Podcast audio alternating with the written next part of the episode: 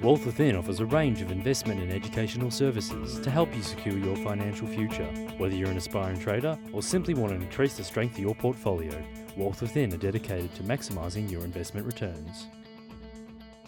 Hi, and welcome to Talking Wealth. I'm David Harvey. I'm a senior investment analyst at Wealth Within. Today I'm going to continue talking about these interest rate rises. I guess I'm quite perplexed as to why the Reserve Bank actually did increase the uh, official cash rate during the week or last week. And I just don't get it.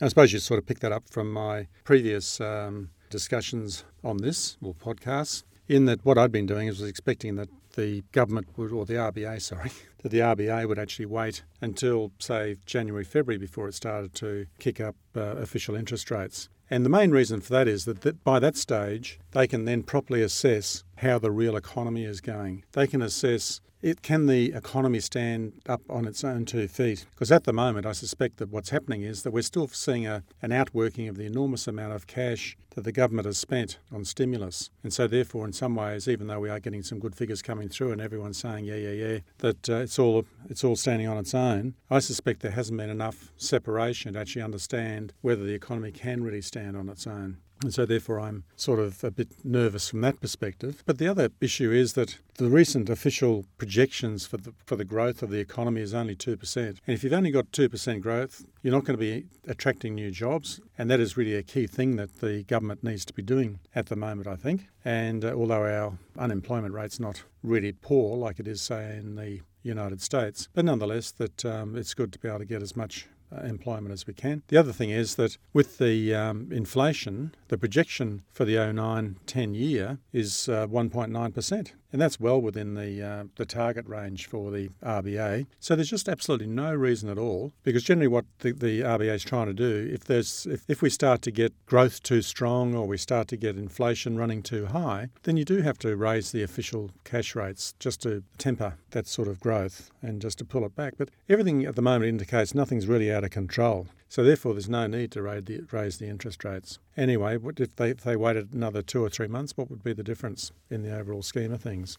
But at least they've got more chance of being right, is where I'm coming from. Now, what the RBA have been saying is that they're concerned about the property bubble coming to the fore and therefore we have to raise official cash rates. But I, I, suspect that this is not, if you're really worried about the property bubble, then my, I suspect that r- broadly raising the interest rates right across the whole economy is not really the way to address a particular part of our economy because the property bubble is really relates to residential so all we're talking about is residential property with the property bubble. We're not talking about business. We're not talking about, uh, say, shopping centres or office buildings or anything like that. Because what we know from that is that the uh, the businesses are, finding it very tough at the moment, and we know that um, a lot of the commercial property is down enormously in terms of its property values, and therefore that is being carried by the banks at the moment. So therefore, raising official interest rates doesn't help that side certainly. But what they're doing, I think, is actually by by the the, the approach that the government is taking is that they're really getting us to be consumers, to be more consumption to actually get this thing going. Whereas in fact that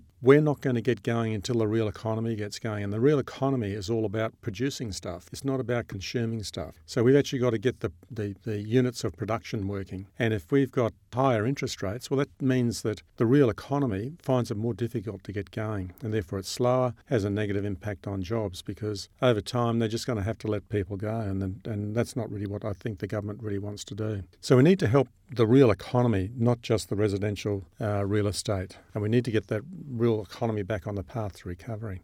So, therefore, how do we deal with the, the property bubble? I mean, I'm no sort of super guru on all this sort of stuff. I'm coming at it from a sort of a, I suppose, a fireside view, but sort of applying a bit of intelligence, I hope, to it. But I suspect that what the RBA is doing is coming at it from the, what they're trying to do is to cool the demand side of the residential property market in the hope that what they'll do then is to keep the property prices under control. But I suspect that all that's going to do is just push the price up because there's a lot of Asian money coming into Australia buying property at the moment. And uh, so all that means is that the opportunity goes to the Asians and our local people can't afford to pay for it. So I suspect that the better way to approach it would be say, okay, what's the best thing to do with property? And I think that there is a, a lot of, uh, I suppose, undersupply of residential property in Australia, so why not address that side of it? I mean, at the moment, the, the government is putting $8 billion of our money into residential mortgage backed uh, securities in the interest of protecting the, to make sure that residential house prices don't fall, that there's enough liquidity or better liquidity in that area. So if we're going to do that, I reckon that we ought to be getting the banks or the government should be putting pressure on the banks to say, well, look, you need to be supplying more money to the property developers who can't get money at the moment, get them going. So that'll actually then address the, the undersupply of residential houses. That'll take the pressure off rising house prices or, res, or property prices and at the same time generate jobs. It just seems so simple to me. But the government doesn't seem to want to address it that way. They're coming from the other angle.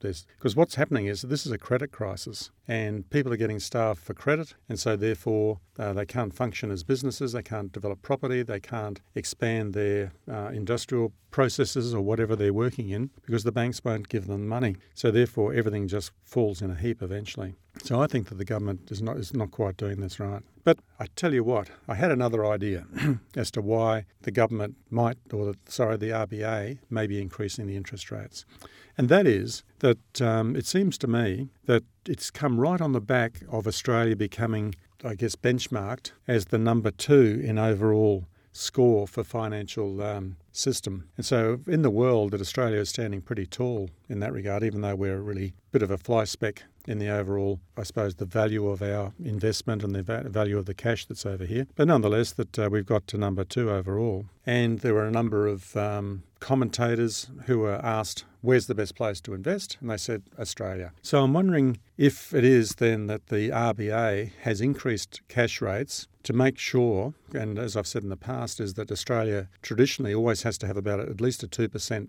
premium to interest rates overseas. So, say, for example, America was 1%, then Australia needs to be 3% official cash rate. But maybe what they're doing at the moment is to make sure that by increasing, well, increasing the gap in terms of the margin between our cash rate and overseas cash rates, is that um, many overseas investors have no, they, they must invest in Australia and put lots and lots of cash into our system. Now, if that's the case, then that's probably a pretty smart move by the RBA because eventually we're going to get starved of cash over here. So this could be a good thing. Now, that ha- I haven't seen that in the official press, but it's just a thought. And if they've done that, well, then it might be a stroke of genius, and maybe I'm being um, unnecessarily unkind. But anyway, we'll um, that that will all pan out over time. And uh, but I think nonetheless that we're still going to take about six months before we know where we really are. But anyway, I just thought I'd leave you with those additional thoughts, and I hope you have a great week. This is David Harvey signing off from Talking Wealth. I look forward to catching you next time. Talking Wealth was brought to you by Wealth Within. To learn how you too can maximise your investment returns, call 1300 ShareTrade